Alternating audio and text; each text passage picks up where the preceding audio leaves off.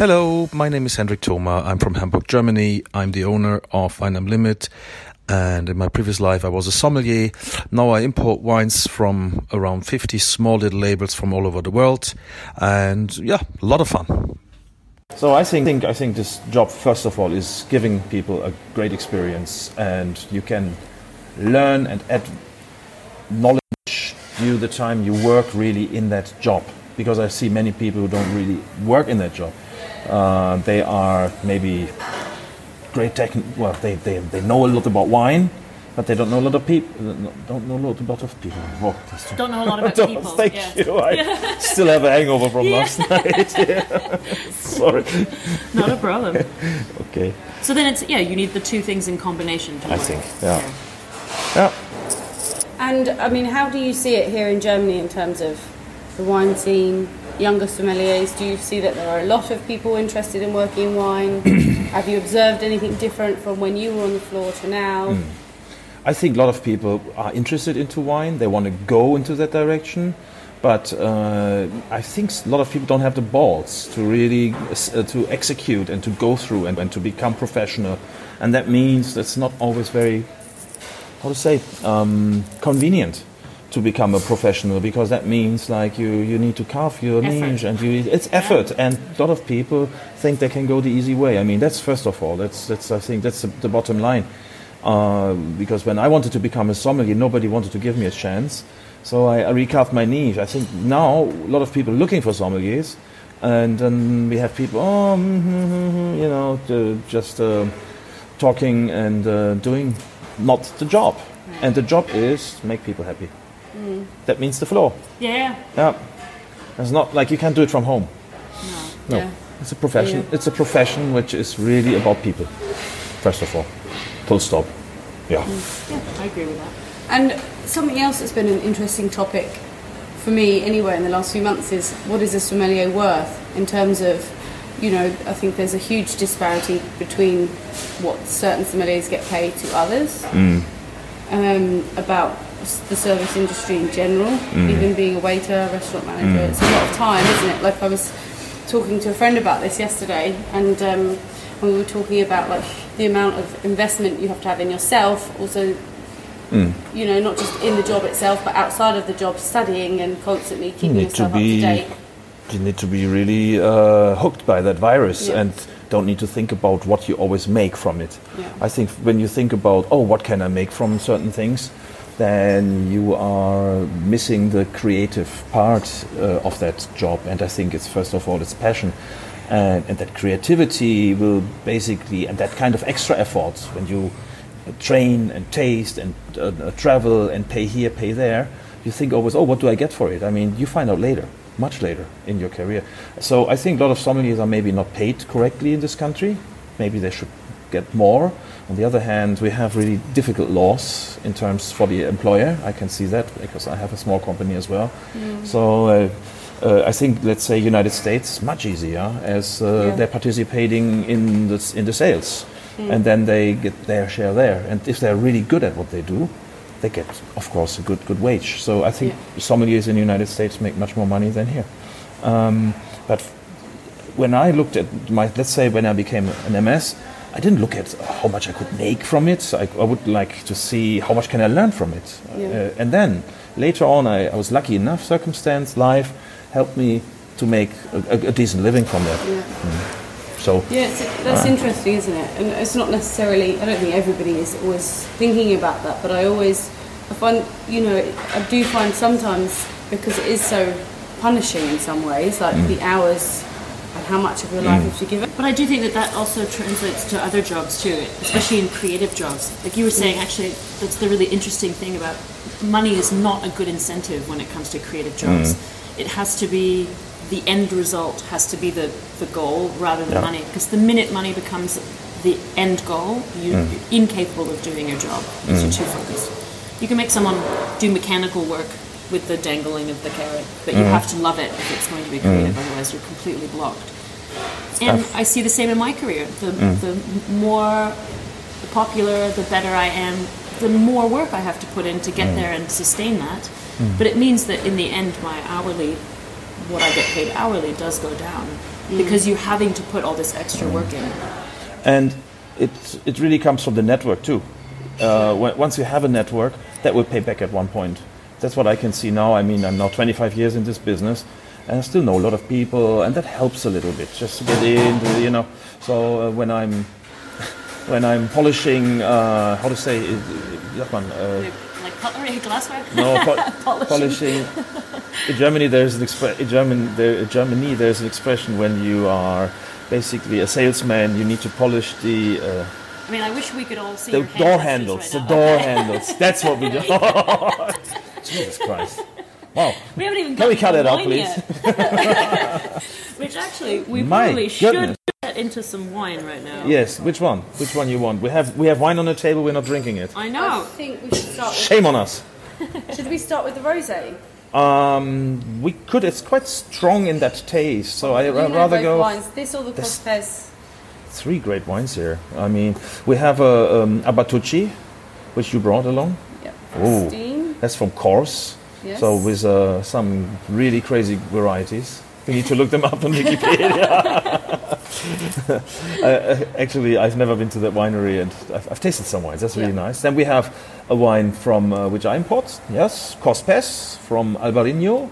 Um, that's Vinos Atlanticos from Rodri Méndez, and we have another Atlantic wine, but much further south, in from the Canary Islands. It's a rosé, and I think we should do that rosé from Matías i Torres.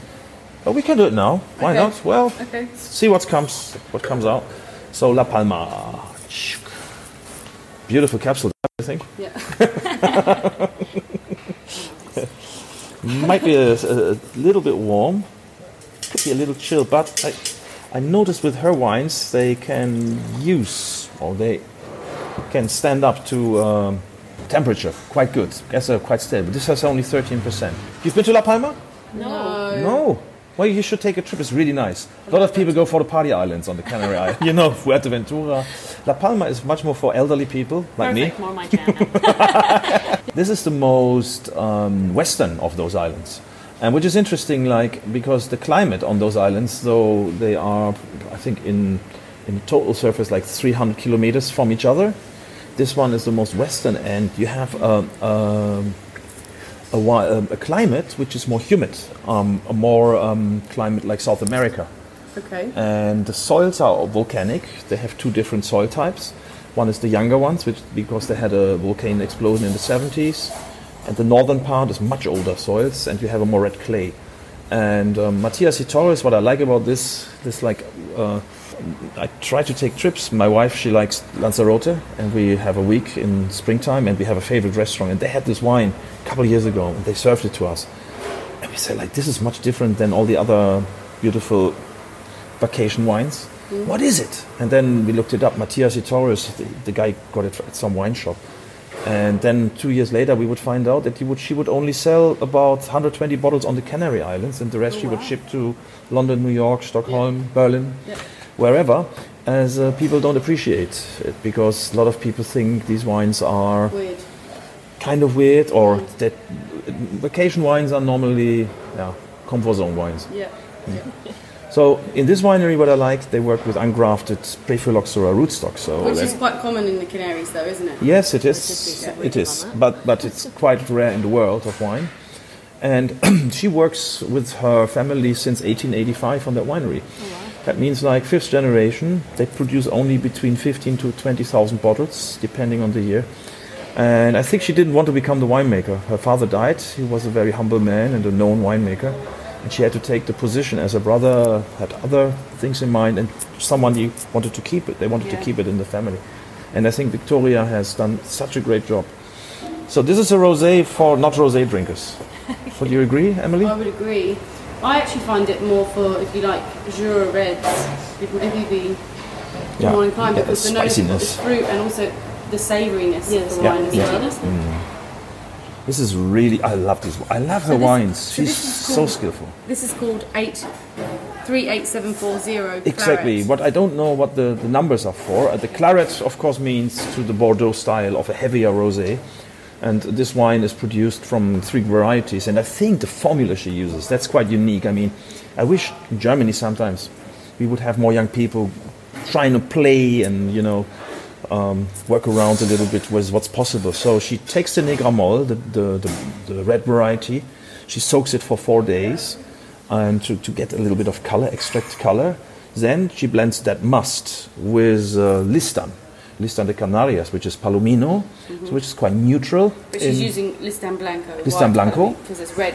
and then exactly that's Listan Prieto.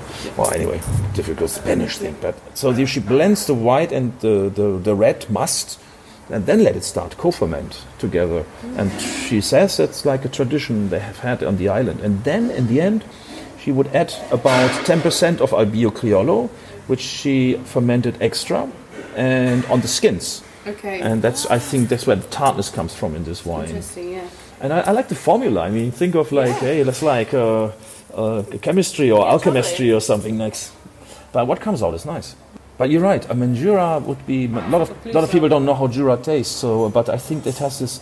Um, ah, but I'm, I'm not. Don't want to use it again. But umami kind of. Yeah, totally. For sure. Beau- It can, I think, match with many good food, interesting foods too. Mm. And what I like about this, um, it's good acidity. So it's not cloying. It's really dry. It's not like Yeah, these one of these that pepperiness, it's nice. these Wenka rosés. Oh, excuse my French. Oh, it- it- oh sorry. uh, these uh, you Vapla, guys said Vapla That French rosés. is slipping out. Yeah. So, but but it has this um, this really consequent and uh, this is not an ego wine. I think it's made with all the possibilities, but it's meant to be with food, and it really shows and displays where it's from. And I think this is what wine should be. Yeah, lovely. Wine should be something. If, if I drink alcohol, then I want to be inspired. And I think many people just drink wine because they think, ah, oh, it's a mellow, oh, it's nice, oh, it's expensive, or whatsoever, oh, nice label. But I think in the end, you drink the liquid and you want to get some inspiration. And I get inspiration from this. Don't know how she does it, but I think it's just because she stays genuine and she stays humble. Yeah. And then she's this, not this aiming field for. blend like works really well. I know it's not a field blend, but this sort of blend of varietals and styles. It's Mm. A quite co-ferment. common. It's co-ferment, yeah, but you but you see this quite a bit in Australia actually with Oh, really? some of the more low intervention winemakers. It's quite common to have these sort of pink coloured wines. I think it's, that it's, are somewhere smart. between a white, red, and an orange because they're just saying, "Oh, I've had a bit of this," and I think that works really well with their like. But very typically, like Pinot Gris on skins is quite common to see that Mm-hmm. in. Um, it looks like a Pinot Noir, yeah, Okay. because obviously the extraction from the, Mm-hmm. the skins at the Yeah. top is pink hue, hue to them. But they're really interesting wines to give to people because you taste them and you sort of, People "It's want to put this, things yeah, in what a is- box. yeah, Yeah. what is this? And it's sort of Well, uh, it's but uh, I think in the new in the new world in Europe, a lot of people have not understood that the new world um, has much more to offer. I mean, especially in Germany, it's really poor. If I look at what is offered from the new world, and then I go to places like London, even Stockholm, uh, not Stockholm, maybe too, but Copenhagen, and you see much more of a variety. And I think this is what Germany also should be. We should also import the good stuff and the interesting stuff because that's also gives us inspiration. So, but I mean, you're working with quite a few producers from South Africa. Well, you have a couple from South Africa. four of them, Yeah. yes, yes, it's enough. Four, four of those blokes. Oh, But I think we talked about this with Holger when we when we went to Vinicultura. Was this idea that when places have a long wine history, that when people have a long wine history, they tend to go for wines from their own country. yeah, I mean, the same, probably the same in France, the same in Yeah, Spain. But but hey, you go to Spain, you go to Barcelona, or you can see some really exciting wine lists. I think. Uh, yeah, of course, sure. There's kind of a protectional thing, and uh, And that's why Scandinavians are a little more open-minded because they don't ma- produce Canadians, their. Canadians Yeah, totally. too. Also. Oh.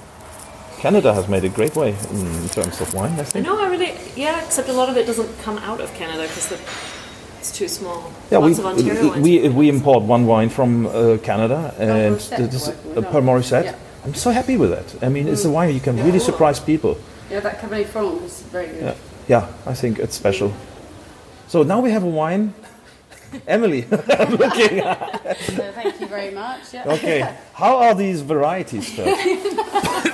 Can can you just look them so up in the internet? So, so the wine that we have, so we, gosh, we have um, from Abatucci the Faustine Red, but the old vine, so the Viogin 2015. Mm. Um, so Corsica, the island of France, and it's quite interesting. um, because obviously it falls under France, doesn't it? But I always find the wines from Corsica to be more similar to Italian wines. Yeah. Actually, I find this more Uh-huh. like an Italian red than a French red because it has this bittersweet. The tannin acid structure is slightly different for me personally.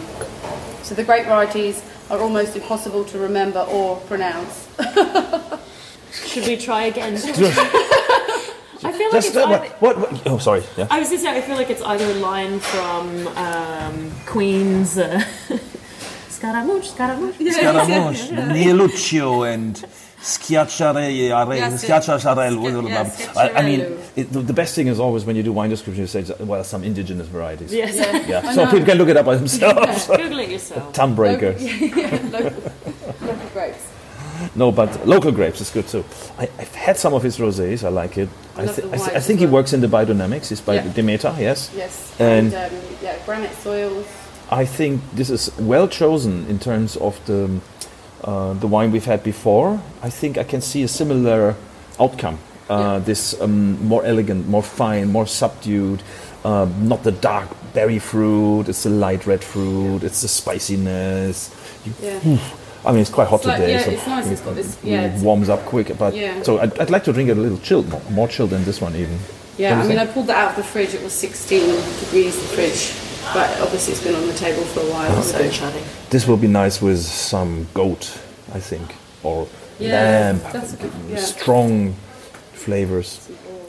What I like about these wines, and, and I think Europe at the moment is a great place. Um, 20 years ago, when I was a sommelier, that wasn't on the that wasn't on the list for no one. We were still thinking of Burgundy, Bordeaux, a little bit of New World, but not too much. And then, yeah, right. And, then- and then Germany, of course. Yeah, And uh, and now we have this fantastic variety, this regional wines. And um, in those days, they were, let's say, ah, now we have these autochthone varieties. Now we have this Demeter wines and things like this.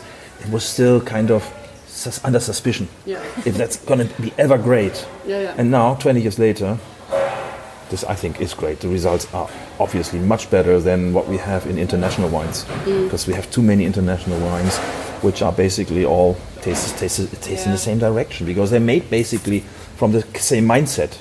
And I think the greatest thing you have in wine is the place Yeah. where you can grow and where you can create something unique and not only a formula. The formulaic thing I think is really interesting because you also see it um, chatting with chefs about this. Also, this idea of formula that instead of when you're cooking a dish thinking of adding, oh, it needs Yeah, I this much sugar, that much salt, it should be like, what is a salty ingredient that I can add instead of actually salt? What's sweet that we can add?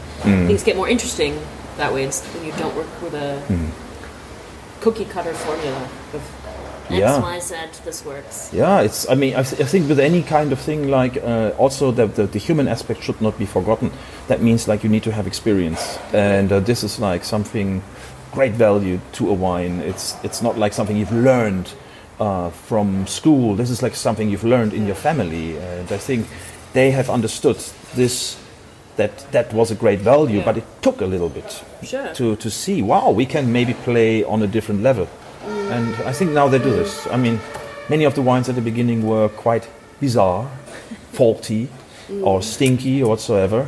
And I have to say, this wine is so fantastic. It's it's really pure. It's clean, not clean in that kind of thing like it's cleanly Yeah, made, not but there's sterile, no yeah. there's there's not there's nothing wrong with this No, wine. it's There's really no lovely. mistakes. Exactly. Mm. Yeah. No stare. Exactly. yeah. What do you think people, younger people, will be attracted by this wine? Look, I don't like. I'm the oldest here at the table. I can ask you. Yeah, so, I think so.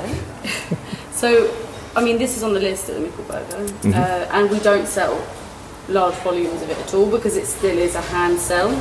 Also, Yeah. it's not. These particular wines don't come in super cheap. No, this has a price. Yes, of Yeah. course. Yes. Not. What's what's the price on the list? Uh, the list price is around sixty-five. Yeah, but It's not crazy in the world. It's a of, nice in the world splurge, of yeah. wine, but let's say for the average person, thinks 65 is a lot of money. Yeah, and it's- I, I have to say, a lot of people have to work very hard for their money. 65 will be. But when I look sometimes, wines which are consumed for 200 or 300, Yeah, yeah. they're not as inspiring as this one. yeah. So this, I think, in the end, is the much better deal. But those people who make a lot, of course, they are much more attracted by the big names, and they don't want to make mistakes or they want to impress. the ladies, or the Yeah. ladies want to impress the guys. And see, my dear, I have brought this wonderful Gaja wine from Italy, and oh dear, I'm worth now for that date 300. Okay, let's do it. Uh, you know, this is how it works in many Yeah. ways, and this is different. Yeah. Here, here you really need to love wine. But I think that's the thing that's interesting about sort of the push also with natural wines is you end up with less of this uh, brand name idea, and people are a bit more curious about finding something special instead of having the I have a Louis Vuitton handbag, I have Yeah. a brand name wine. Or I go to um, to a designer who makes something Yeah, special. they would rather be like, look at this cool designer I have from, so Yeah. look at this cool wine I know about. I mean, that's the nice thing about the shift towards. Is it in the tattoo scene? Must be the same. There must be some big names, and oh, let me do yeah, a, yeah, a yeah. And tattoo. they're not always great, but they yeah, have a name. I, I've got it from that guy. Exactly. It's the same idea. It's a luxury product with a brand. I got I got this tattoo on my cheeks in London from. Oh my god. That was really ugly. And then and then uh, then this guy, you know what was so funny? He had a tattoo, and I was asking, what is this? It was a French guy, and I asked him, what is this? He had all these big black, uh, how to say, like, Like stripes. stripes, Yeah. like a zebra. Yeah. I asked him, what is this? And he said, well. I have this on the girlfriends' names I've had. Yeah. And they basically got to erase them with Yeah. the big stripe. So he had a full arm. I mean, how many stripes does that take until you realise this maybe isn't a good idea? Well, he had eight. At least. It's romantic. And, you and know? then he had one. I'll never forget. He had one co- here on his neck, Jennifer, uh, and I thought like, wow, now it's getting this is becoming serious. like straight for the neck. If it doesn't work out, Luckily, there's a lot of Jennifers in the world. yeah. Can you imagine after that you're like, God, I can't get this one removed. I can only Must. date Jennifer's from now on. Yeah, must find another Jennifer. No, but I, I I think in, in many ways, if you look at wine, if you look at food, if you look at artists, uh, if you look at tattoos, books, there is there is a lot of similarities in how it's treated by us, and I think most of it has to do with respect or with a kind of a awareness what you do. I mean, I got tattoos when I was younger. I look at them now, I say like, okay, that I- I feel comfortable with them. For many Yeah, sure. years, I didn't feel comfortable. When I had them, I was cool. Yeah. Then I didn't felt in that cool. decline. now, now I'm cool with it. Now I'm with a, you know, in my age group, I'm probably one of the few ones who's You're really- like, eh, check this out. Yes, I, I can compete with the hipster guys. but what I'm saying is like, uh, I, I look now at people when they do tattoos and they do it in a more. It's interesting. Like it's almost like when I look at you, Gwen. Also, you use it as a piece. It's, it's very natural. It belongs to you. Though it's quite. It's, I mean, I also have a struggle with this. You know, you go through a period of wanting to be different, and then you sometimes hmm. pendulums swing the other way. Then you want to be hmm. a bit more accepted, and then you find the happy balance where you accept both parts of yourself. So I think, yeah, but respect. I think that's a really interesting. But that also goes back to the wine education idea. Goes back to mm. all of these things tie in mm. because it's this idea of knowing what came before you. You were saying about winemakers that it's not just about knowing what you know now. It's taking the combined knowledge of your ancestors and bringing it mm. to a moment. All of these things, yeah, tattooing, wine. a lot of people go with their respect. tattoos. It's very interesting. From very horrible. Later on, they Totally. realize. I mean, come on, let's talk about. Well, we've talked about this in episode one. The wines I drank from the beginning. you do the same, and the, you know, you start with Something your training wheels, and then you easy stuff you learn normally. a bit. Yeah. yeah, yeah. Though I had, I had good luck. I mean, in Germany there is this kind of very modest thing. Always like people tell you, oh, you need to first start with the cheap stuff and with the easy stuff. You don't deserve the expensive stuff yet. exactly, and I can tell all the young people, inspiration comes from great things, and normally not from these wines. From these wines, it comes beautiful, beautiful Hangovers. hangovers. but but Yes. inspiration comes from really great stuff. And uh, even though if you have no fucking clue about it, uh, once you have a great wine, Yeah. you might. There's a good chance you get hooked to it. I mean, with anything, when you Mm. treat yourself, when you say, "I deserve the," you know, something nice, and even if that means saving up a little bit and, and waiting to have something lovely rather than Mm. having lots of terrible wine, you know, you feel really good. Why, why go through So all that? But it's, I think that's uh, maybe Calvinistic thing, like when they tell us to, you, if you go to paradise, to, to go to paradise, you have to eat through this big, big wall of pudding. Yeah. Okay. Emily's a little bit quiet now. She's, she's thinking. Are you thinking of getting a tattoo? we can maybe talked gum, about it. gummy and uh, okay, good. So what we've got in front of us right now, I could definitely smash the whole. Evening, Give day. I could smash this right now. Wow. Easy. Be careful. Smells it's good. it's it's uh it's quite strong. It's Smells uh, delicious. it's a wine. Uh, Cospes is a wine from Rodri Méndez, and he's quite quite famous now in Spain. I mean, in Germany, I don't think so, but in the scene of wine, I think pe- a lot of people know him, and uh, he's I think. In the regard, he's a kind of a visionary too. He's in Cambados, which is a place in the area of Rias Baixas. So Val de Salnes, um, that's basically on the western coast of Europe, basically north of Portugal. Rias Baixas is Galicia. And I think that, that strip really is The attracting me. Soundless Valley as well. I think Tharate Sarate, is yes. there, and also um, there's a, a really uh, great guy called Alberto Nanclares, I don't know him. not No. imported into Germany. I think very small Uh-huh. hectares. But yeah. Thank you for the advice. I'll take it. So we'll take a look at it. No, but what, Very, very good. what I like about these people, I mean, was, was Cospes always skin contact? Uh, always- because I didn't know that, and then when I opened the bottle for the team and we tasted it, I was like, oh, this has got a good colour, and I was like, oh, I think it's got skin contact. I'm It's, it's not the typical Albarino where you think it's fresh and easy and that mineral salty. This one is uh, with skin smells like contact. sunshine. Yes. Like I, Albarino on steroids. but it's nice that it smells so strong, and then it's not so. What I like about the smell is like, um, the, of of course, you get the, that lemony, citrusy uh, skin uh, character because of the fermentation on the skins. But what I like about this is like there's a honey and a herbal taste. So this reminds me more of a tea than of a wine, yeah. first of all. To me, like a like a herbal tea from um, Northern Greek, which I enjoy very much. When I go home at night, my wife always cooks me a tea. It's wonderful. I like this. I mean, this would make what I smell would make a great perfume. I mean, I would wear it probably. It's like a little honey, a little fruit. It's juicy, but it's still got some. Call it Gwen, Gwen, Gwen's dreams. Wow, that's gonna be that's gonna Luckily, be. there's not a Gewürztraminer on the table. because I was mad for it. I'm not even oh. joking. I think I'm Are the you one only of those? person on the planet that still loves Gewürztraminer. She went so on many times we've had Gewürztraminer together, and she brings it. She's like, "But it's it's cool, right?" And I'm like, "You like it? It's the main thing." And she's I like, love all the "Oh, stuff that's not cool.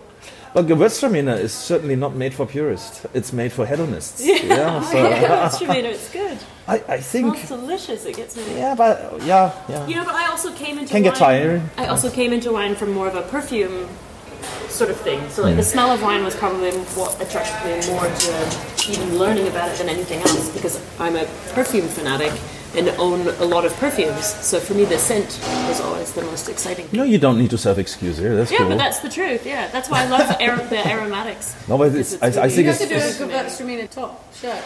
but but what I like about your attitude is Gwen that you uh, you, you deal with your uh, devils.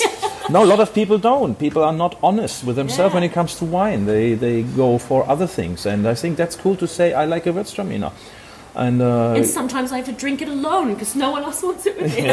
And it's really tough because I finish the whole bottle really quickly. It's like it's like the peach schnapps of wine. No, yeah, Yeah, she likes peach schnapps as well. come on. peach peach peach schnapps. Yeah, what's No, I that mean, I like the pêche that you like or whatever? She's buying it. It's a schnapps that I really like. It's a come on. I like the southern southern French. Also, you know, a little Viognier, do you like Viognier as well? Yeah, yeah, I like the. Oh aromatic yeah, she's also. yeah, She got me Sauvignon Blanc. Yeah, of course. Sauvignon Blanc me girl too. these, Oh, like- I mean, I like them all, but not that fussy. That that, so, that sounds like Erich Mielke. Yeah. You know, Erich Mielke was in the DDR, a big guy, and one of his last speeches was in front of the uh, blah blah blah. Uh, what I don't know how they call it in the Volkskammer. Volkskammer. Okay. Ah, ich, ich liebe alle, ich liebe alle Menschen, and he was one of the toughest guys. I made, made a lot all, I of bad things. Be careful. But, liebe doch alle Menschen, and people were Gewürztraminer for everybody. Yeah. yes, and Sauvignon Blanc. But also, Let's float. But true, Sauvignon was also probably one of the things I drank the most in the beginning, and now it's probably something I don't ever really drink hmm. so much of because now it's yeah. There's room, there's things, space. yeah. There, there will there will be developments. There is hope. Yeah, yeah. There's hope for all of us. Then I dated an Austrian, and then I drank shitloads of Grüne Veltliner, and Yeah, but I think that's another thing. Like a lot of people don't realize when you want to uh, learn something about wine, you need to drink it. Yeah, You really need to drink it, and you sometimes, of course, with a hangover. But I think that's that's Yeah. something a lot of people think. Oh, I'd like to know about wine. I've read everything from the books. Oh, great. So how does it taste? I mean, in the end, we're tasting something. It's a it's it's a beverage where you expose your palate, and that gives you that kind of richness too. A lot of people are very one-dimensional when it comes to taste. Not only wine, Oh, and everything. on everything. Like, like you know, oh, this is a little bit I don't do this. Yeah. Yes, I will only have the fillet. Don't give me the shoulders. But I think that also comes from a moment of like what people think about says that? themselves. Germans. Germans. my- Our chef once, he when I was in the kitchen, he said, "Fuck them all." I hate my clients. We put on we put on some sh- shoulder, Shoulder. lamb shoulder, like, and and uh, uh, lamb also sweetbreads and things like this. Nobody wanted to eat it. And for the Germans, the animal can only have fillet and a saddle, maybe a leg, and that's it. Maybe one like so they've never heard from nose to tail. Eating. I mean, where, yeah. where we should, I mean, well, now we're in a different subject, but with food it's the same. Like uh, we we are using only the best best parts, what we think is the best parts, and that we are neglecting the really great Wasting the things. It's the Yeah. same with wine. We are thinking of the great wines, and some of the great wines are maybe not the biggest labels. Like these three, I think these three are Yeah, a good example. really old, aren't they? delicious. Hmm? Yeah. Each one character gives you more fun, and you're drinking with the right people. Yeah. This Forget about the money. Serious. Yeah, really I really, serious. I really love it. The depth of the wine. I It's really like love it. What would you, uh, Emily? What would you eat with us? Recommend here at Michelberger.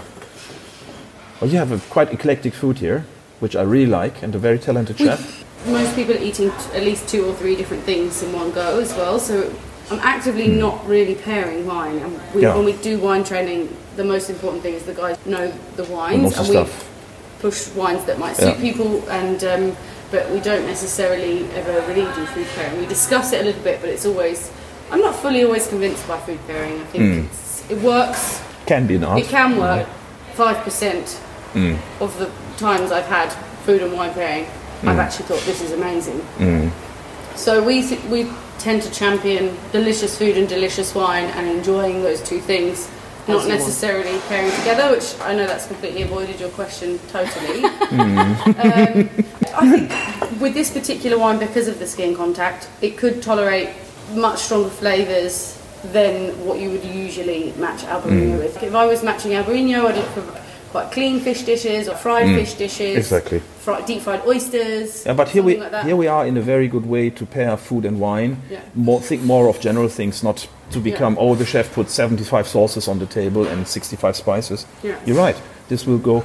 I think this will go with more complex dishes, and you can probably drink it through a menu and still have fun with each dish. Yeah, sometimes a little bit better, sometimes less, but Yeah. probably it will be good in vers- versatile. I think is the Yeah, British yeah, or the English word. Yeah, Yeah. it is really versatile. I think for this wine, um, the way it's made um, draws you a little bit away from the variety, as it's quite unusual from from the place. And I think how this is how it's meant to be a little bit more innovative. I mean, it's, I still when once you know it's Albarino, once Yeah, you know it's and from the them, salinity in the wine as there well. Yeah, I was going to say that salinity also makes it moreish, though. You want to have more because you're a little bit So this has more in the in the in the tattooers uh, lang- lingo. This would be this, salty. No, this has more color. This this is a more complex, Definitely uh, super tattoo. interesting. Yeah, Yeah. more color. Yeah. yeah, Yeah, I I really that. love it. All right. Um, uh, yeah, I think Food and wine has grown uh, side by side. We forgot this in, in a world of where we can have everything everywhere at any price. Um, that's, I think, uh, yeah, it's got sad to see it's that tradition is getting lost, but it's good to see some people keeping it. Like, that's, I think, why Georgia has such a revival too. yeah. I need to go now, ladies. I'm sorry. I hope I hope everybody enjoyed, and uh, I just want to say from my side, last couple of words. Um, don't be hesitant. Be passionate. Follow your heart. Don't think always about the money. It'll come when you're really good at what you do and love what you do anytime. That was my two words. What is it? Super, What I are your it. What are your words? Drink some more Gewürztraminer so I have people to share a bottle with. And my final words, can someone make friends with Gwen that likes Gewürztraminer so I don't have to keep drinking it with her. Ah, so, so there's that's good. Uh, she's like a bodyguard. No, I'm only kidding, I'm only kidding. I'm, if I have to drink Gewürztraminer with anyone, it'll be with you, Gwen. So. Um, thank you, Hendrik. Thank you. Now I import wines from around 50 small little labels from all over the world, and yeah, a lot of fun. So I think I think this job first of all is giving people a great experience, and you can learn and add knowledge due the time you work really in that job. Because I see many people who don't really work in that job. Uh, they are maybe great tech. Well, they, they, they know a lot about wine, but they don't know a lot of people. Don't know a lot about of people. Oh, Don't know a lot about Don't- people. Thank yeah. you. I still have a hangover from Yeah. last night. Sorry. Not a problem. Okay. So then it's yeah, you need the two things in combination. To I work. think. Yeah. Yeah. And I mean, how do you see it here in Germany in terms of the wine scene, younger sommeliers? Do you see that there are a lot of people interested in working in wine? Have you observed anything different from when you were on the floor to now? Hmm. I think a lot of people are interested into wine. They want to go into that direction, but uh, I think a lot of people don't have the balls to really uh, to execute and to go through and, and to become professional. And that means that's not always very, how to say, um, convenient to become a professional because that means like you, you need to carve your Effort. niche and you it's effort and a lot of people think they can go the easy way. I mean that's first of all that's that's I think that's the, the bottom line. Uh, because when I wanted to become a sommelier, nobody wanted to give me a chance. So I, I recarved my niche. I think now a lot of people are looking for sommeliers, and then we have people, oh, mm, mm, mm, mm, you know, to just uh, talking and uh, doing not the job. And the job is make people happy. That means the floor. Yeah. Yeah, it's not like you can't do it from home. No, Yeah. it's a profession. Yeah. It's a profession which is really about people. First of all, full stop. Yeah. Yeah, I agree with that.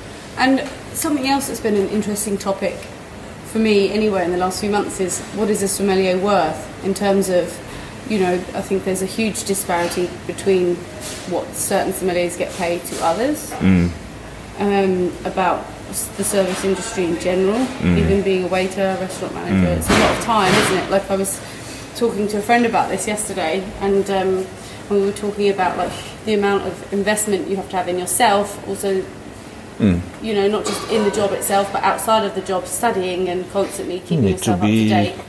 you need to be really uh, hooked by that virus Yeah. and don't need to think about what you always make from it. Yeah. I think when you think about oh what can I make from certain things, then you are missing the creative part uh, of that job. And I think it's first of all it's passion. And, and that creativity will basically, and that kind of extra effort when you train and taste and uh, travel and pay here, pay there, you think always, oh, what do I get for it? I mean, you find out later, much later in your career. So I think a lot of sommeliers are maybe not paid correctly in this country. Maybe they should get more. On the other hand, we have really difficult laws in terms for the employer. I can see that because I have a small company as well. So. Uh, uh, I think, let's say, United States much easier as uh, Yeah. they're participating in the in the sales, and then they get their share there. And if they're really good at what they do, they get, of course, a good good wage. So I think Yeah. sommeliers in the United States make much more money than here. Um, but when I looked at my, let's say, when I became an MS, I didn't look at how much I could make from it. I, I would like to see how much can I learn from it. Yeah. Uh, and then later on, I, I was lucky enough. Circumstance, life helped me to make a, a, a decent living from that. Yeah. Mm.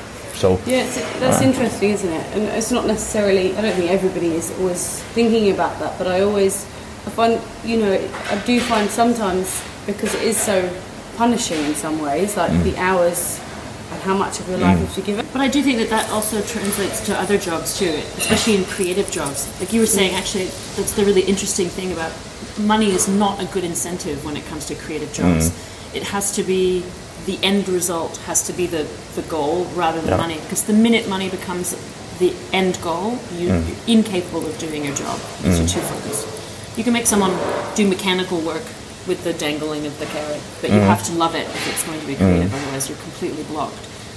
And I see the same in my career. The, the more popular, the better I am, the more work I have to put in to get there and sustain that. But it means that in the end, my hourly, what I get paid hourly, does go down because you're having to put all this extra work in. and it it really comes from the network too. Uh, once you have a network, that will pay back at one point. That's what I can see now. I mean, I'm now 25 years in this business, and I still know a lot of people, and that helps a little bit just to get into, you know. So uh, when I'm when I'm polishing, uh, how to say, it, that one, uh, Pottery, glassware? no, po- Polishing. In Germany, there's an expre- in German, there, in Germany, there's an expression when you are basically a salesman, you need to polish the uh, I mean, I wish we could all see the door handles. right the door handles. That's what we do. Jesus Christ! Wow. We haven't even Can we cut it out, please? Which actually, we My probably should goodness. get into some wine right now. Yes. Which one? Which one you want? We have we have wine on the table. We're not drinking it. I know. I know. think we should start. With, Shame on us. should we start with the rosé? Um, we could. It's quite strong in that taste, so I You would know rather both go. wines. This or the This- Cortez.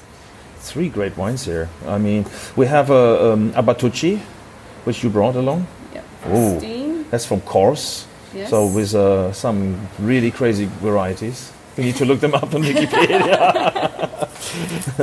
uh, actually, I've never been to that winery, and I've, I've tasted some wines. That's really Yeah. nice. Then we have a wine from uh, which I import. Yes, Cospes from Albarino.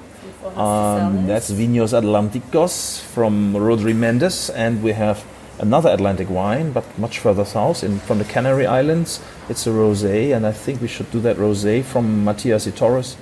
But we can do it now. Why Okay. not? Well, Okay. see what comes what comes out. So La Palma, beautiful capsule, I think. Yeah. Might be a, a, little bit warm, could be a little chill, but I, I noticed with her wines they can use or they can stand up to um, temperature quite good. Guess they're quite stable. This has only 13%. You've been to La Palma? No. No. Well, you should take a trip. It's really nice. A lot of people go for the party islands on the Canary Islands. You know, Fuerteventura. La Palma is much more for elderly people like Perfect, me. more my jam. This is the most um, western of those islands, and which is interesting, like because the climate on those islands, though they are, I think, in in total surface like 300 kilometers from each other. This one is the most western, and you have um, um, a, um, a climate which is more humid, um, a more um, climate like South America Okay. and the soils are volcanic. They have two different soil types. One is the younger ones, which because they had a volcano explosion in the 70s, and the northern part is much older soils, and you have a more red clay. And um, Matías i Torres, what I like about this, this like, uh, I try to take trips. My wife, she likes Lanzarote, and we have a week in springtime, and we have a favorite restaurant. And they had this wine a couple of years ago, and they served it to us. And we said, like, this is much different than all the other beautiful vacation wines. Mm. What is it? And then we looked it up. Matías i Torres, the, the guy got it at some wine shop. And then two years later, we would find out that he would, she would only sell about 120 bottles on the Canary Islands, and the rest oh, she would ship to London, New York, Stockholm, Berlin, wherever. As uh, people don't appreciate it because a lot of people think these wines are Weird. kind of weird, or that vacation wines are normally yeah, comfort zone wines. Yeah. So in this winery, what I like, they work with ungrafted pre-phylloxera rootstock. So Which is quite common in the Canaries, though, isn't it? yes, it is. It is, but but it's quite rare in the world of wine. And she works with her family since 1885 on that winery. That means like fifth generation. They produce only between 15 to 20,000 bottles, depending on the year. And I think she didn't want to become the winemaker. Her father died. He was a very humble man and a known winemaker. And she had to take the position as her brother had other things in mind, and someone wanted to keep it. They wanted Yeah. to keep it in the family. And I think Victoria has done such a great job. So this is a rosé for not rosé drinkers. Would you agree, Emily? I would agree.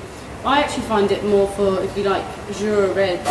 You'd maybe Yeah. more inclined Yeah, the because the note spiciness. is fruit and also the savouriness Yes. of the Yeah. wine as Yeah. well.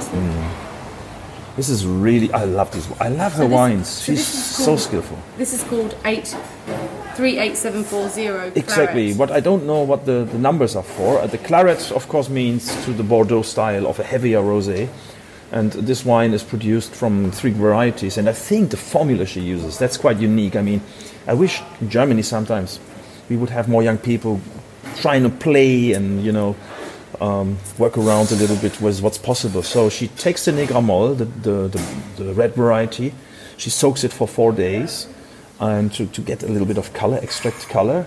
Then she blends that must with uh, Listan, Listan de Canarias, which is Palomino, so which is quite neutral. But she's in- using Listan Blanco. Listan Blanco. Because it's red. and then exactly that's Listan Prieto. Well, anyway, difficult Spanish thing. But so the, she blends the white and the, the, the red must, and then let it start co-ferment together. Mm. And she says that's like a tradition they have had on the island. And then in the end, she would add about 10% of Albillo Criollo, which she fermented extra, and on the skins. Okay. And that's I think that's where the tartness comes from in this wine. Interesting, yeah. And I, I like the formula. I mean, think of like, hey, that's like uh, uh, chemistry or Yeah, alchemistry totally. or something next. But what comes out is nice. But you're right. I mean, Jura would be a lot of a lot of people don't know how Jura tastes. So, but I think it has this. Um, ah, but I'm, I'm not. Don't want to use it again. But umami kind of. Yeah, Yeah. totally. Ah, For sure. beauty. It can I think match with many good food, interesting foods too. Mm. And what I like about this, um, it's good acidity. So it's not cloying. It's really dry. It's not like Yeah, these one of these that is nice. these Wanker rosés. Oh, excuse my French. Pardon. It- it- oh, sorry. uh, these uh, You Vapla, guys said French rosés. is slipping out. Yeah. So, but but it has this um, this really consequent and uh, this is not an ego wine. I think it's made with all the possibilities, but it's meant to be with food, and it really shows and displays where it's from. And I mm. think this is what wine should be. Yeah, lovely. Wine should be something. If, if I drink alcohol, then I want to be inspired. And I think many people just drink wine because they think, ah, oh, it's a mellow, oh, it's nice, oh, it's expensive, or whatsoever, oh, nice label. But I think in the end, you drink the liquid and you want to get some inspiration. And I get inspiration from this. Don't know how she does it, but I think it's just because she stays genuine and she mm. stays humble.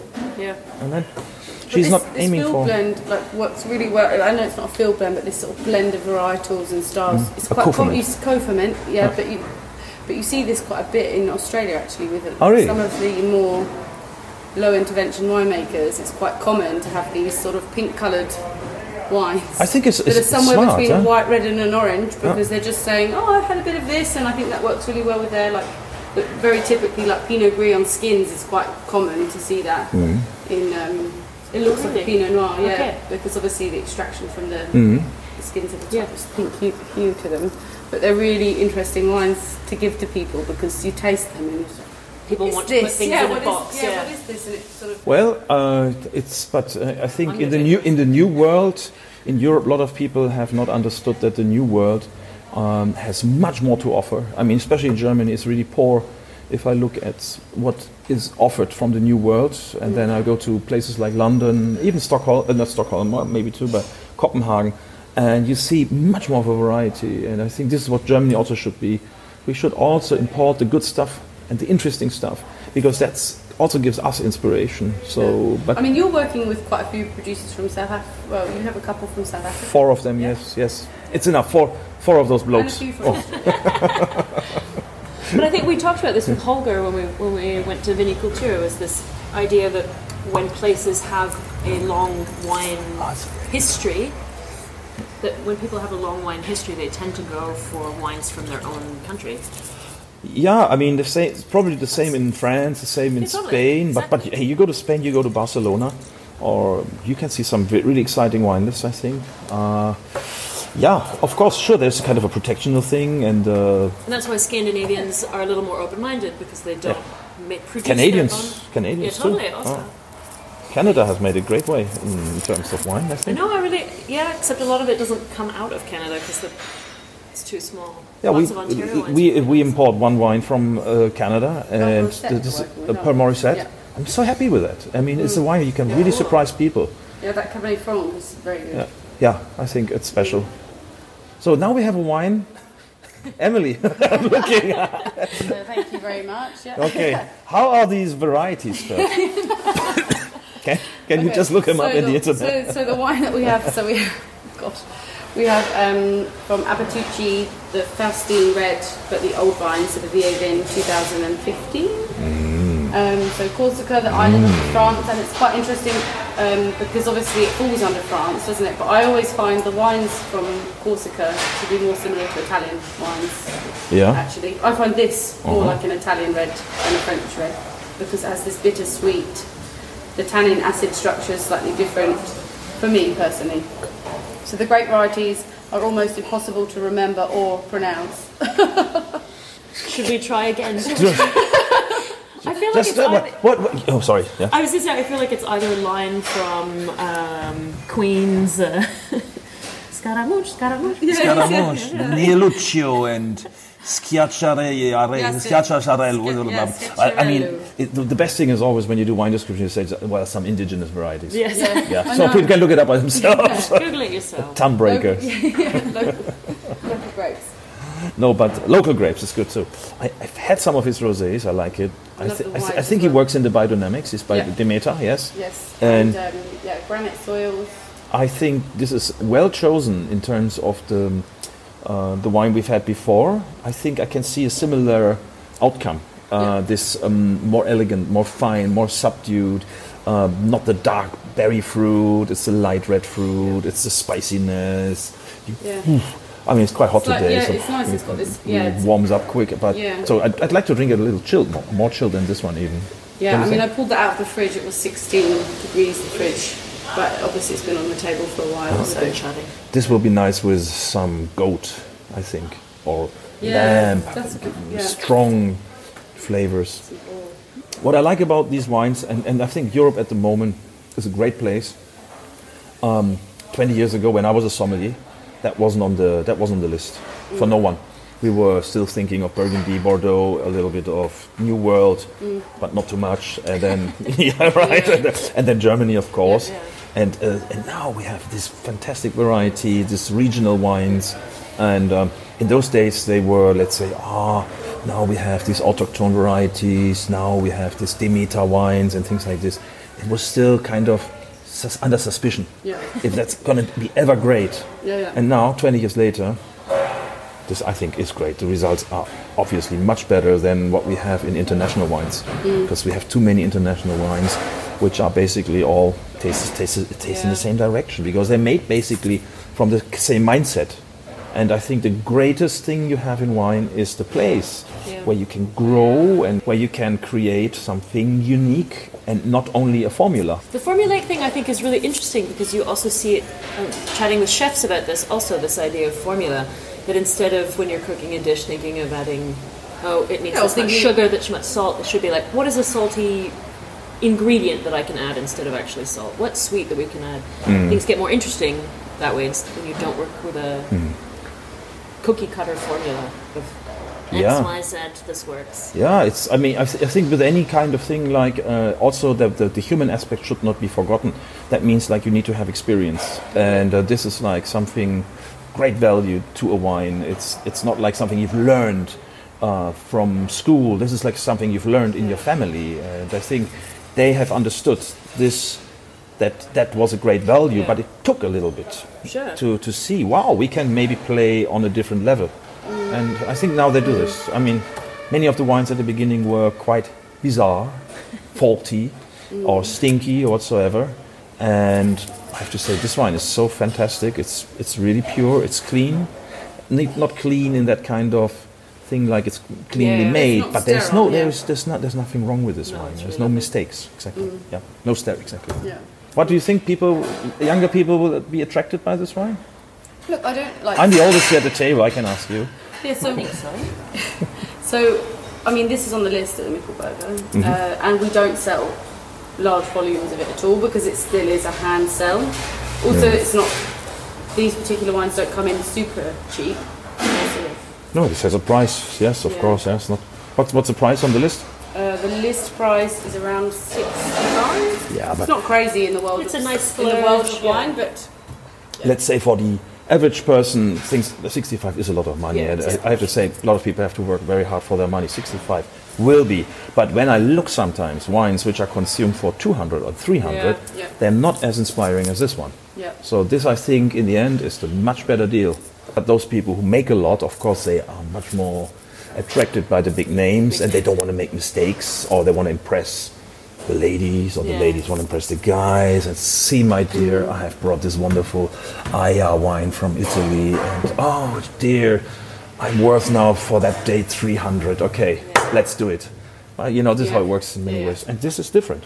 Yeah. He, he really need to love wine. But I think that's the thing that's interesting about sort of the push also with natural wines is you end up with less of this uh, brand name idea, and people are a bit more curious about finding something special instead of having the I have a Louis Vuitton handbag, I have Yeah. a brand name wine. Or I go to, um, to a designer who makes something Yeah, special. they or would rather be like, look at this cool designer I have from.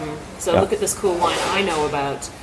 I mean, that's the nice thing about the shift towards. Is it in the tattoo scene? Must be the same. There must be some big names and oh, let me do Yeah, yeah, yeah. a tattoo. they're not always great, but they yeah, have a name. I, I've got it from that guy. Exactly. It's the same idea. It's a luxury product with a brand. I got I got this tattoo on my cheeks in London from. Oh my god. That was really ugly. And then and then uh, then this guy, you know what was so funny? He had a tattoo, and I was asking, "What is this?" It was a French guy, and I asked him, "What is this?" He had all these big black, uh, how to say, like, Like stripes. stripes, Yeah. like a zebra. Yeah. I asked him, "What is this?" And he said, "Well." I have this on the girlfriend's names I've had. Yeah. And they basically got to erase them with Yeah. the big stripe. So he had a full arm. I mean, how many stripes does that take until you realise this maybe isn't a good idea? well, he had eight. At least. Romantic. and, and then he had one. I'll never forget. He had one co- here on his neck, Jennifer, Oh uh, and I thought like, wow, now it's getting this is becoming serious. like straight for the neck. If it doesn't work out, Luckily, there's a lot of Jennifers in the world. yeah. Can you imagine after that you're like, God, I can't get this one removed. I can only Must. date Jennifer's from now on. Yeah, must find another Jennifer. No, but like, uh, I think in, in many ways, if you look at wine, if you look at food, if you look at artists, uh, if you look at tattoos, books, there is there is a lot of similarities in how totally. it's treated by us, and I think most of it has to do with respect or with a kind of a awareness what you do. I mean, I got tattoos when I was younger. If I look at them now, I say like, okay, that I- I feel comfortable with them. For many Yeah, sure. years, I didn't feel comfortable. When I had them, I was cool. Yeah. Then I didn't felt in that cool. decline. now, now I'm cool with it. Now I'm with a, you know, in my age group, I'm probably one of the few ones who's You're really- like, eh, check this out. Yes, I, I can compete with the hipster guys. but what I'm saying is like, uh, I, I look now at people when they do tattoos and they do it in a more. It's interesting. Like it's almost like when I look at you, Gwen. Also, you use it as a piece. It's, it's very natural. It belongs to you. Though it's quite. It's, I mean, I also have a struggle with this. You know, you go through a period of wanting to be different, and then you sometimes hmm. pendulums swing the other way. Then you want to be hmm. a bit more accepted, and then you find the happy balance where you accept both parts of yourself. So I think, yeah, but respect. I think that's a really interesting. But that also goes back to the wine education idea. Goes back to all of these things tie in mm. because it's this idea of knowing what came before you. You were saying about winemakers that it's not just about knowing what you know now. It's taking the combined knowledge of your ancestors and bringing it to a moment. All of these things, yeah, tattooing, wine. a lot of people go with their tattoos. It's very interesting. From very horrible. Later on, they Totally. realize. I mean, come on, let's talk about. Well, we've talked about this in episode one. The wines I drank from the beginning. you do the same, and the, you know, you start with Something your training wheels, and then you easy stuff You learn normally. a bit, yeah. yeah, yeah. Though I had, I had good luck. I mean, in Germany there is this kind of very modest thing. Always like people tell you, oh, you need to first start with the cheap stuff and with the easy stuff. You don't deserve the expensive stuff yet. exactly, and I can tell all the young people, inspiration comes from great things, and normally not from these wines. From these wines, it comes beautiful, beautiful Hangovers. hangovers. but but Yes. inspiration comes from really great stuff. And uh, even though if you have no fucking clue about it, uh, once you have a great wine, you might. There's a good chance you get hooked to it. I mean, with anything, when you treat yourself, when you say, "I deserve the," you know, something nice, and even if that means saving up a little bit and, and waiting to have something lovely rather than Hmm. having lots of terrible wine, you know, you feel really good. Why, why go through So all that? special. Uh, but it's, I think that's uh, maybe Calvinistic thing, like when they tell us to, you, if you go to paradise, to, to go to paradise, you have to eat through this big, big wall of pudding. Yeah. Okay. Emily's a little bit quiet now. She's, she's thinking. listening to the Are you thinking of getting a tattoo? we can maybe talked about gum, gummy Yeah. and. Uh, okay, good. But what we've got in front of us right now, I could definitely smash the whole Evening, Give it a hit. day. I could smash this right now. Wow. Easy. Be careful. Smells it's good. it's it's uh, it's quite strong. It's smells uh, delicious. it's a wine. Uh, Cospes is a wine from Rodri Méndez, and he's quite quite famous now in Spain. I mean, in Germany, I don't think so, but in the scene of wine, I think pe- a lot of people know him, and uh, he's I think. In the regard, he's a kind of a visionary too. He's in Cambados, which is a place in the area of Rias Baixas. So Val de Salnes, um, that's basically on the western coast of Europe, basically north of Portugal. Rias Baixas is Galicia. And I think that, that strip really is The attracting me. Soundless Valley as well. I think Zárate, is yes. there, and also um, there's a, a really uh, great guy called Alberto Nanclares, I don't know him. not No. imported into Germany. I think very small. Uh-huh. yeah. Thank you for the advice. I'll take it. We'll take a look at it. No, but what, what I like about these people, I mean, was, was Cospes always skin contact?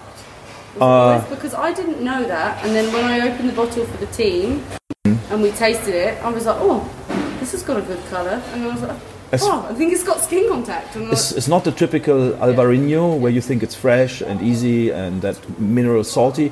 This one is uh, with skin smells like contact. sunshine. Yes. Like I, Albarino on steroids. but it's nice that it smells so strong and then it's not so. What I like about the smell is like, um, the, of of course, you get the, that lemony, citrusy uh, skin uh, character because of the fermentation on the skins.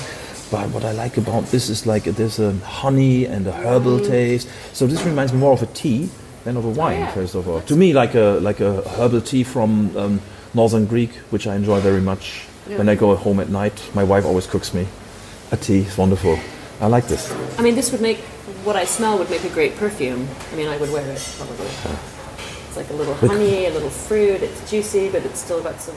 Call it Gwen, Gwen, Gwen's dreams. Wow, that's gonna be that's gonna be. there's big. not a Gewürztraminer on the table. because I was mad for it. I'm not even joking. I think I'm Are the you one only of those? person on the planet that still loves Gewürztraminer. She went so many times we've had Gewürztraminer together, and she brings it. She's like, "But it's it's cool, right?" And I'm like, "You like it? That's the main thing." She's I like, love all "Oh, the stuff that's not cool. But Gewürztraminer is certainly not made for purists. It's made for hedonists. Yeah. so Gewürztraminer, it's good.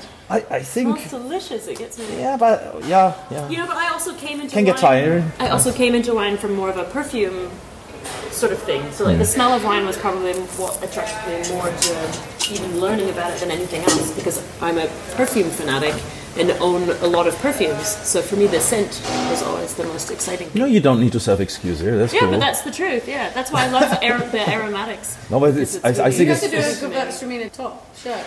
but but what I like about your attitude is Gwen that you uh, you, you deal with your uh, devils. No, a lot of people don't. People are not honest with themselves when it comes to wine. They they go for other things, and I think that's cool to say. I like a Gewürztraminer, and uh, And sometimes I have to drink it alone because no one else wants it with me. And it's really tough because I finished the whole bottle really quickly. it's like it's like the peach schnapps of wine. No, yeah, Yeah, she likes peach schnapps as well. come on. peach peach peach schnapps. Yeah, what's No, I mean, I like the Pêche that you like? Uh, she's buying it. It's a schnapps that I really like. It's a come on. I like the southern southern French. Also, you know, a little Viognier, do you like uh, Viognier as well? Yeah, I like the Ah, aromatic yes, she's You got Sauvignon me Blanc. Yeah, of course. you Sauvignon got Blanc girl too. these, Oh, like- fantastic. I mean, I like them all, but not that fussy. That, that, so, that sounds like Erich Mielke. yeah. You know, Erich Mielke was in the DDR, big guy, and one of his last speeches was in front of the uh, blah blah blah. Uh, what I don't know how they call it in the Volkskammer. Volkskammer. Okay. Ah, ich, ich liebe alle, ich liebe alle Menschen, and he was one of the toughest guys. I made, made a you lot of bad things. Be careful. But, liebe doch alle Menschen, and people were Gewürztraminer for everybody. Yeah. yes, and Sauvignon Blanc. But also, Let's float. but it's true. Sauvignon was also probably one of the things I drank the most in the beginning, and now it's probably something I don't ever really drink so much of because now it's yeah. There's room, there's other things, space. There, there will there will be developments. There is hope. Yeah, yeah. There's hope for all of us. Then I dated an Austrian, and then I drank shitloads of and Yeah, but I think that's another thing. Like a lot of people don't realize when you want to uh, learn something about wine, you need to drink it. Yeah, You really need to drink it, and you sometimes, of course, with a hangover. But I think that's that's something. A lot of people think, "Oh, I'd like to know about wine. I've read everything from the books. Oh, great. So how does it taste? I mean, in the end, we're tasting something. It's a It's it's a beverage where you expose your palate, and that Yeah. gives you that kind of richness too.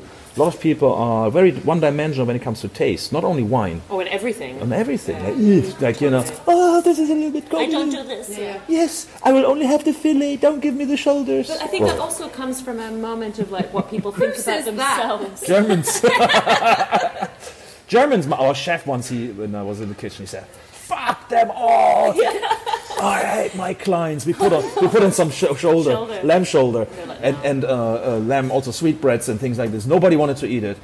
And for the Germans, the animal can only have fillet and a saddle, maybe a leg, and that's it. Maybe One like so they've never heard from nose to tail eating. I mean, where, where we should, I mean, well, now we're in different subject, but with food it's the same. Like uh, we we are using only the best best parts, what we think is the best parts, and that we are neglecting the really great Wasting the things. rest. It's the Yeah. same with wine. We are thinking of the great wines, and some of the great wines are maybe not the biggest labels. Like these three, I think these three are Yeah, a good these are example. really underdogs, all aren't delicious. Hmm? Yeah. Each one character gives you more fun, and you're drinking it by the right people. Yeah. This Forget about the money. serious, Yeah, really I really, serious. I really love it. The depth of the wine, I it's really like love it. What would you, uh, Emily? What would you eat with this? Recommend here at Michelberger. Well, you have a quite eclectic food here, which I really like, and a very talented chef. most people are eating t- at least two or three different things in one go as well. So I'm actively not really pairing wine. And we. Yeah. when we do wine training, the most important thing is the guys know the wines, Lots of and we stuff. push wines that might suit Yeah. people. And um, but we don't necessarily ever really do food pairing. We discuss it a little bit, but it's always I'm not fully always convinced by food pairing. I think Hmm. it's, it works. Can be an art. It can work. Five percent Hmm. of the times I've had food and wine pairing, I've Hmm. actually thought this is amazing. So we th- we tend to champion delicious food and delicious wine and enjoying those two things, not you want. necessarily pairing together. Which I know that's completely avoided your question totally. Hmm. um, I think with this particular wine, because of the skin contact, it could tolerate much stronger flavours than what you would usually match Albarino Hmm. with. If I was matching Albarino, I'd look for quite clean fish dishes or fried fish dishes. Exactly. Deep fried oysters. Yeah, but here we like here we are in a very good way to pair food and wine. Yeah. More think more of general things, not to become oh the chef put 75 sauces on the table and 65 spices. Yeah. You're right. This will go. I think this will go with more complex dishes, and you can probably drink it through a menu and still have fun with each dish. Yeah, sometimes a little bit better, sometimes less, but Yeah. probably it will be good in vers- versatile. I think is the Yeah, British yeah, or the English word. Yeah, Yeah. it is really versatile. I think for this wine, um, the way it's made um, draws you a little bit away from the variety, as it's quite unusual from from the place. And I think how this is how it's meant to be a little bit more innovative. I mean, it's, I still when once you know it's Albarino, once Yeah, you know it's and from the them, salinity in the wine as there well. Yeah, I was going to say that Yeah. salinity also makes it moreish, though. You want to have more because you're a little bit So this has more in the in the in the tattooers uh, lang- lingo. This would be this, salty. No, this has more color. This this is a more complex, Definitely uh, super tattoo. interesting. Yeah, Yeah. more color. Yeah. yeah, Yeah, I I really that. love it. All right. Um, uh, yeah, I think Food and wine has grown uh, side by side. We forgot this in, in a world of where we can have everything everywhere at any price. Um, that's, I think, uh, yeah, it's got sad to see it's that tradition is getting lost, but it's good to see some people keeping it. Like, that's, I think, why Georgia has such a revival too. yeah. I need to go now, ladies. Yeah, I'm sorry. you. I hope I hope everybody enjoyed. And uh, I just want to say, from my side, last couple of words. Um, don't be hesitant. Be passionate. Follow your heart. Don't think always about the money. It'll come when you're really good at what you do and love what you do anytime. That was my two words. What is Super, what are your it. what are your words? Drink some more Gewürztraminer so I have people to share a bottle with. And my final words, and someone make friends with Gwen that likes Gewürztraminer so I don't have to keep drinking it with her. Ah, so, so there's that's good. Uh, she's like a bodyguard. No, I'm only kidding, I'm only kidding. I'm, if I have to drink Gewürztraminer with anyone, it'll be with you, Gwen. So. Um, Great, thank thank you, you. Hendrik. Thank you.